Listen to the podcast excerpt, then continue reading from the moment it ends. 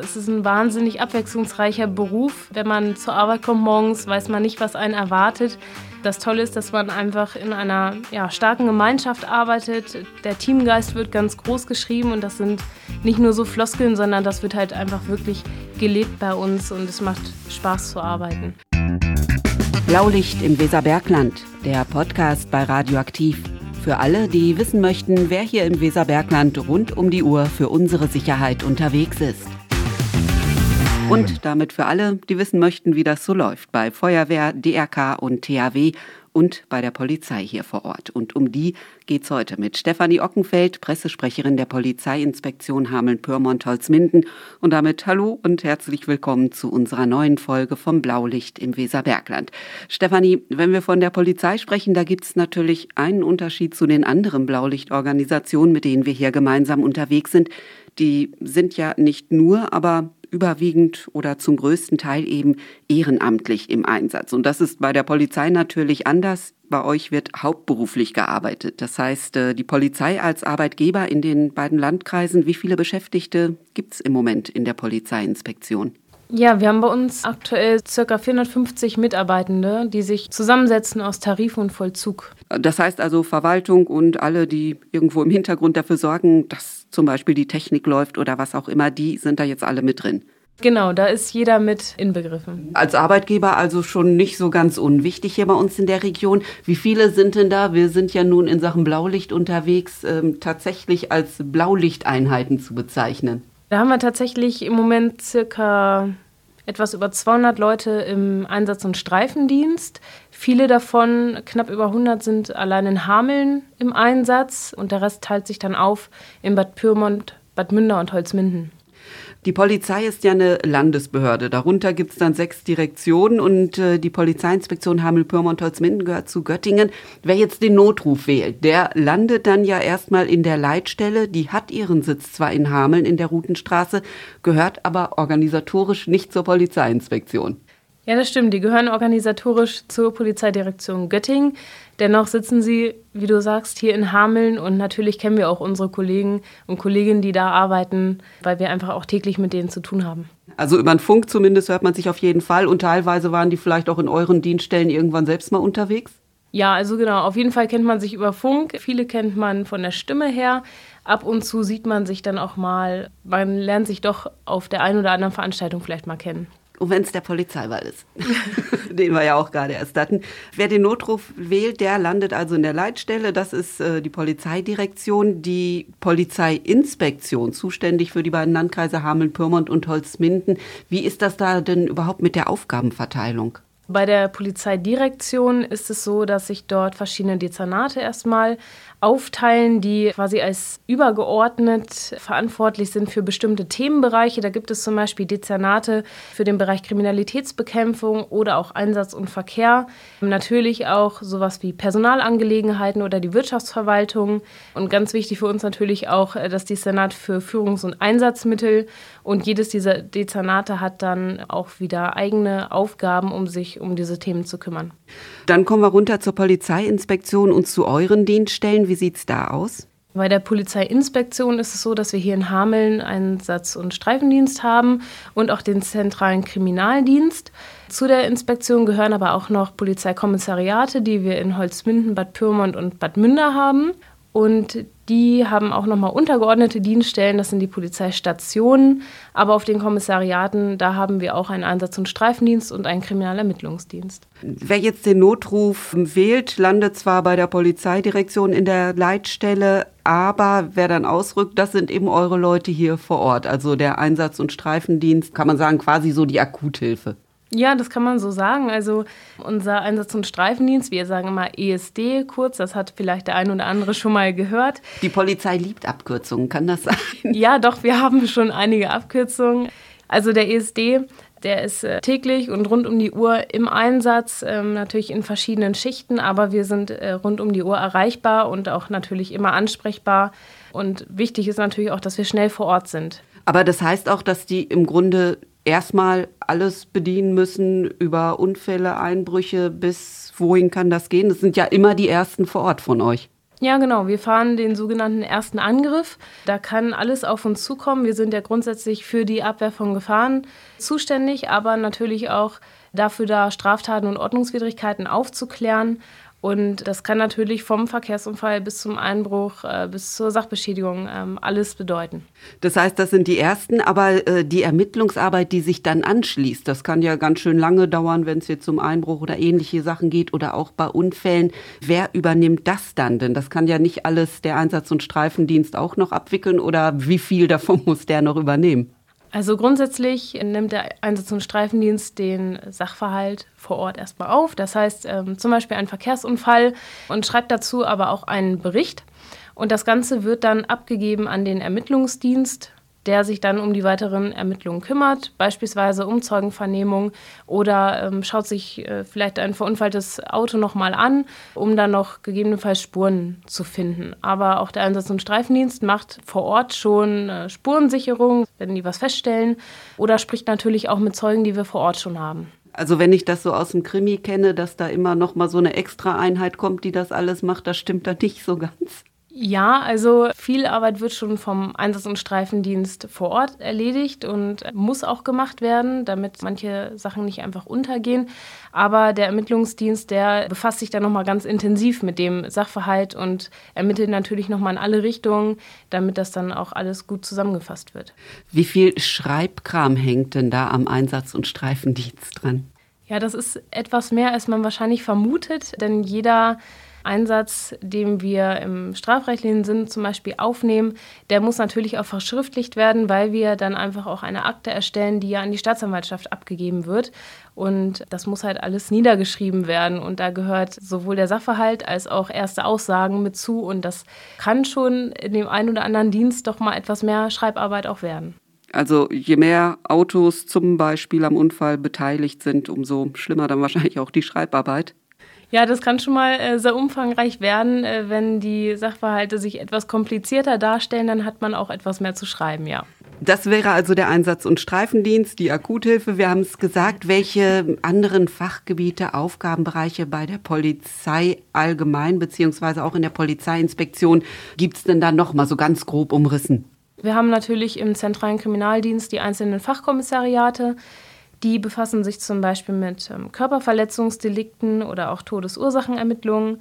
Dann haben wir noch ein Fachkommissariat, was sich mit Raubdelikten oder auch mit dem Betäubungsmittel Straftaten befasst. Ein Fachkommissariat für Wirtschaftskriminalität äh, und auch die Betrugsdelikte, was leider auch gar nicht so wenig ist, wenn man mal an die ganzen Internetbetrügereien denkt. Und wichtig ist natürlich auch unser ähm, Fachkommissariat für Forensik, was sich auch um die Kriminaltechnik kümmert und auch um die ganzen Beweissicherungen, ähm, die Asservatenstelle beinhaltet. Und das ist natürlich auch wichtig, wenn es zum Beispiel auch um die Qualitätskontrolle von DNA-Spuren geht. Also das wird auch alles hier vor Ort direkt selber gemacht. Genau, das haben wir hier auch vor Ort.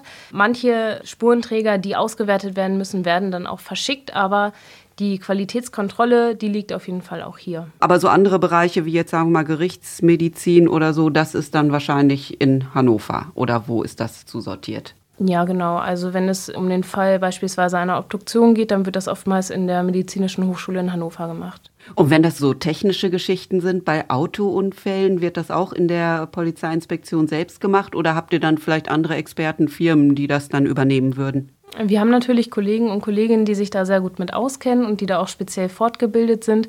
Aber dennoch haben wir auch Externe, mit denen wir zusammenarbeiten, wie zum Beispiel Sachverständige, wenn es äh, jetzt um sehr schwere Unfälle geht, die wir dann damit einbeziehen. Und die man dann ja teilweise auch mal vor Gericht erleben kann, die da damit aussagen, wenn dann solche Verhandlungen dann im Endeffekt folgen.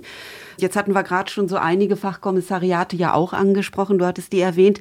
Aber wie sieht es zum Beispiel aus mit Themen, die im Moment ja ganz aktuell sind, wie wenn es zum Beispiel um Verfassungsschutz, um solche Geschichten geht? Habt ihr da auch eure eigene Spezialabteilung oder läuft das auch übergeordnet? Ja, da gibt es auch ein eigenes Fachkommissariat, was sich mit politisch motivierter Kriminalität befasst und ja ganz explizit in diesem Bereich arbeitet. Und ein anderes Thema noch, Jugendkriminalität hat ja zuletzt auch für Schlagzeilen gesorgt, da habt ihr aber auch eine eigene Abteilung.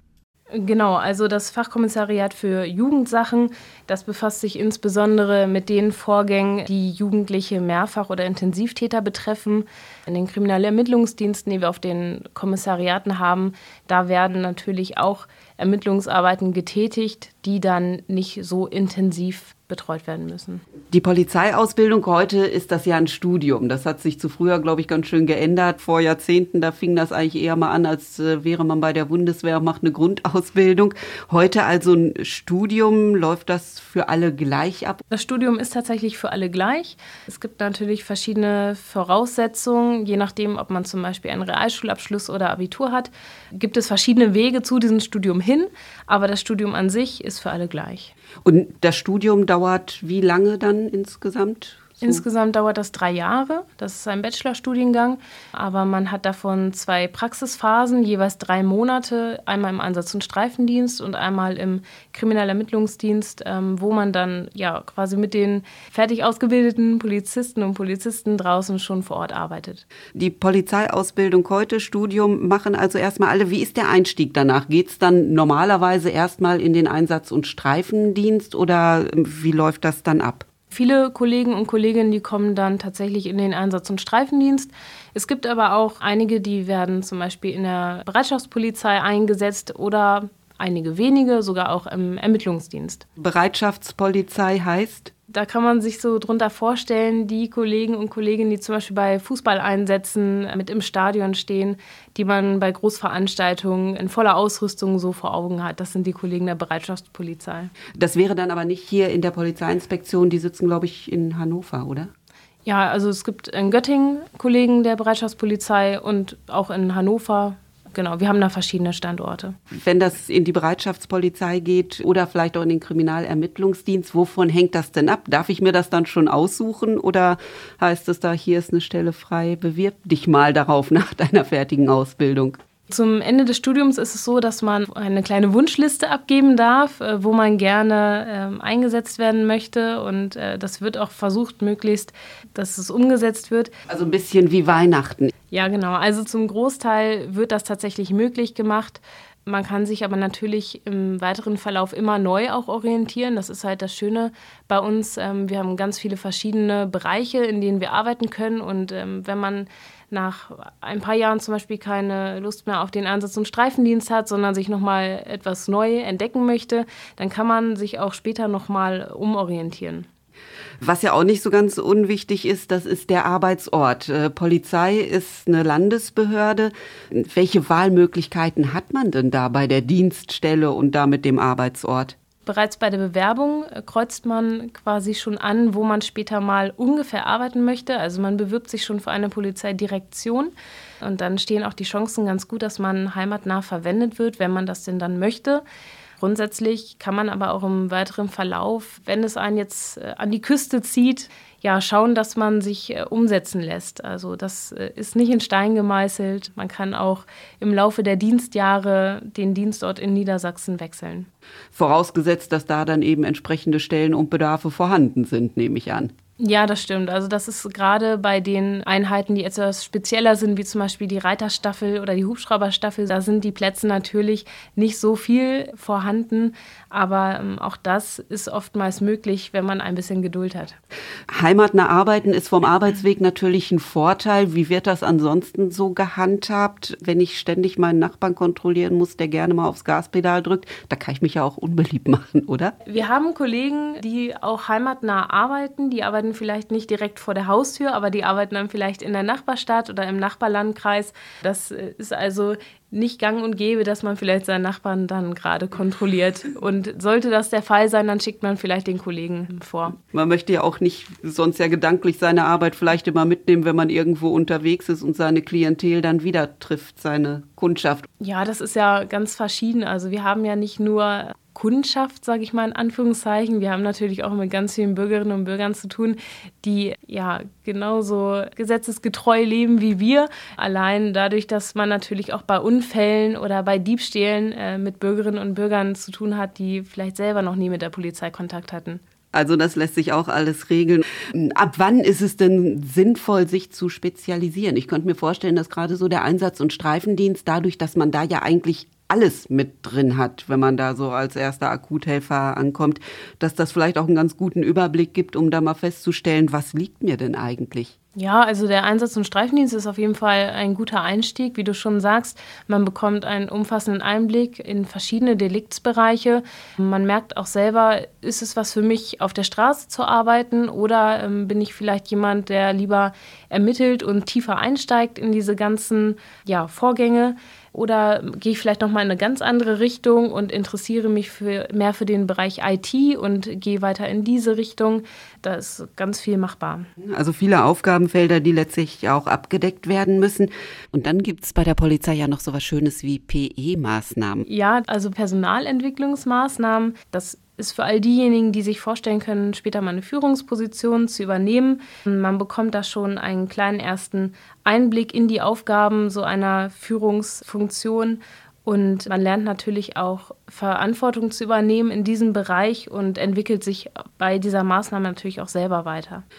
Ihr seid Landesbeamte. Jetzt hattest du gerade schon gesagt, innerhalb von Niedersachsen ähm, da vielleicht mal einen Ortswechsel anzustreben, ist grundsätzlich machbar, wenn entsprechender Bedarf da ist. Wie sieht es denn aus, wenn man sich vielleicht privat in eine ganz andere Ecke von Deutschland umorientiert, über Landesgrenzen hinweg? Gibt es diesen Austausch auch? Wird das anerkannt? Ist das irgendwie angeglichen, so eine Ausbildung? Ja, das gibt es auch. Das ist etwas schwieriger. Man braucht dafür einen Tauschpartner, der halt aus dem anderen Bundesland dann kommt, wo man hingehen möchte. Aber auch das haben wir ab und zu. Ähm, wir haben auch Kollegen, die aus einem anderen Bundesland kommen oder einen Tauschpartner gefunden haben und ja, jetzt woanders leben. Und wie wird das dann organisiert? Gibt es da Vermittlungsbörsen oder wie findet man da zueinander? Ja, da gibt es äh, wie so eine Art Tauschbörsen, schwarze Bretter, ähm, wo man sich informieren kann und wo man sich Tauschpartner suchen kann, ja. Viele Möglichkeiten also bei der Polizei zu arbeiten. Wie, warum bist du selbst zur Polizei gekommen? Ja, das hatte gar keinen Grund, den ich mir so erdacht habe, sondern das war bei mir von Kindheit an, dass ich wusste, ich gehe später zur Polizei. Also das war in mir drin und das habe ich nicht in Frage gestellt. Und so ist es dann tatsächlich auch gekommen. Hattest du irgendwelche Kinderbücher, wo es um Polizei ging oder in der Familie irgendwen? Ja, familiär gar nicht. Mich hat das schon von klein auf fasziniert, dieses ganze Thema Polizei, Ermittlungen. Man wird ja doch groß damit, dass es das gibt und es hat mich schon immer fasziniert und ich hatte diesen Wunsch einfach schon immer in mir drin. Wie hast du die Ausbildung erlebt? Du hast sie ja nun selbst durchlaufen. Ja, das äh, Studium hat viel Spaß gemacht. Man lernt zusammen in einer Art Klassenverbund. Ähm, also es ist nicht so wie an einer ja, Uni, dass man in großen Hörsälen zusammensitzt. Ähm, es ist eher etwas schulischer. Man bekommt quasi auch ja, wie so eine Art Stundenpläne, die aber auch fast wöchentlich wechseln. Das Schöne bei dem Studium war auch, dass man viel Praxis dabei hat und auch Sport. Man hat natürlich einen tollen Zusammenhalt in seiner Studiengruppe und lernt auch da schon ja, wie gut es ist, als Team zusammenzuarbeiten. Die Studienorte in Niedersachsen, da liegen wir im Weserbergland, glaube ich, ganz günstig. Ja, also wir haben die Polizeiakademie, die hat halt drei ähm, Standorte. Das ist einmal in Hannover-Schmünden, in Nienburg und in Oldenburg. Also zwei eigentlich in relativer Nähe hier bei uns. Viele haben ja immer so Bedenken, wenn es um das Thema Sport geht. Ist es wirklich so heftig? Also man kann sich auf alles vorbereiten und man wird definitiv im Studium auch gut fit. Und äh, wenn man wirklich den Wunsch hat, zur Polizei zu gehen, dann ist der Einstellungstest auf jeden Fall auch machbar. Im Internet kann man sich schlau lesen, was alles gefordert wird. Und das kann man vorab sehr gut trainieren und dann schafft man das auch. Du hast also dein Studium abgeschlossen, bist dann auch über den Einsatz- und Streifendienst gegangen. Oder wie lief das dann bei dir ab, bis der Weg bis in die Pressestelle?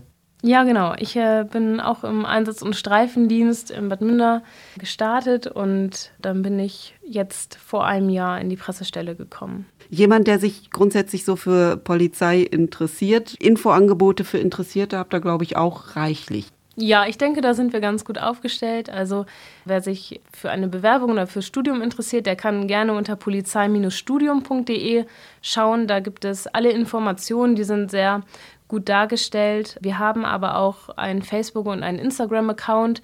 Unter Polizei Weser Bergland kann man uns folgen. Da stellen wir unsere Arbeit hier in der Polizeiinspektion vor und da gibt es natürlich auch viele Informationen. Wir laden aber auch regelmäßig zu Informationsabenden ein, zum Beispiel für interessierte Bewerber oder auch für Eltern.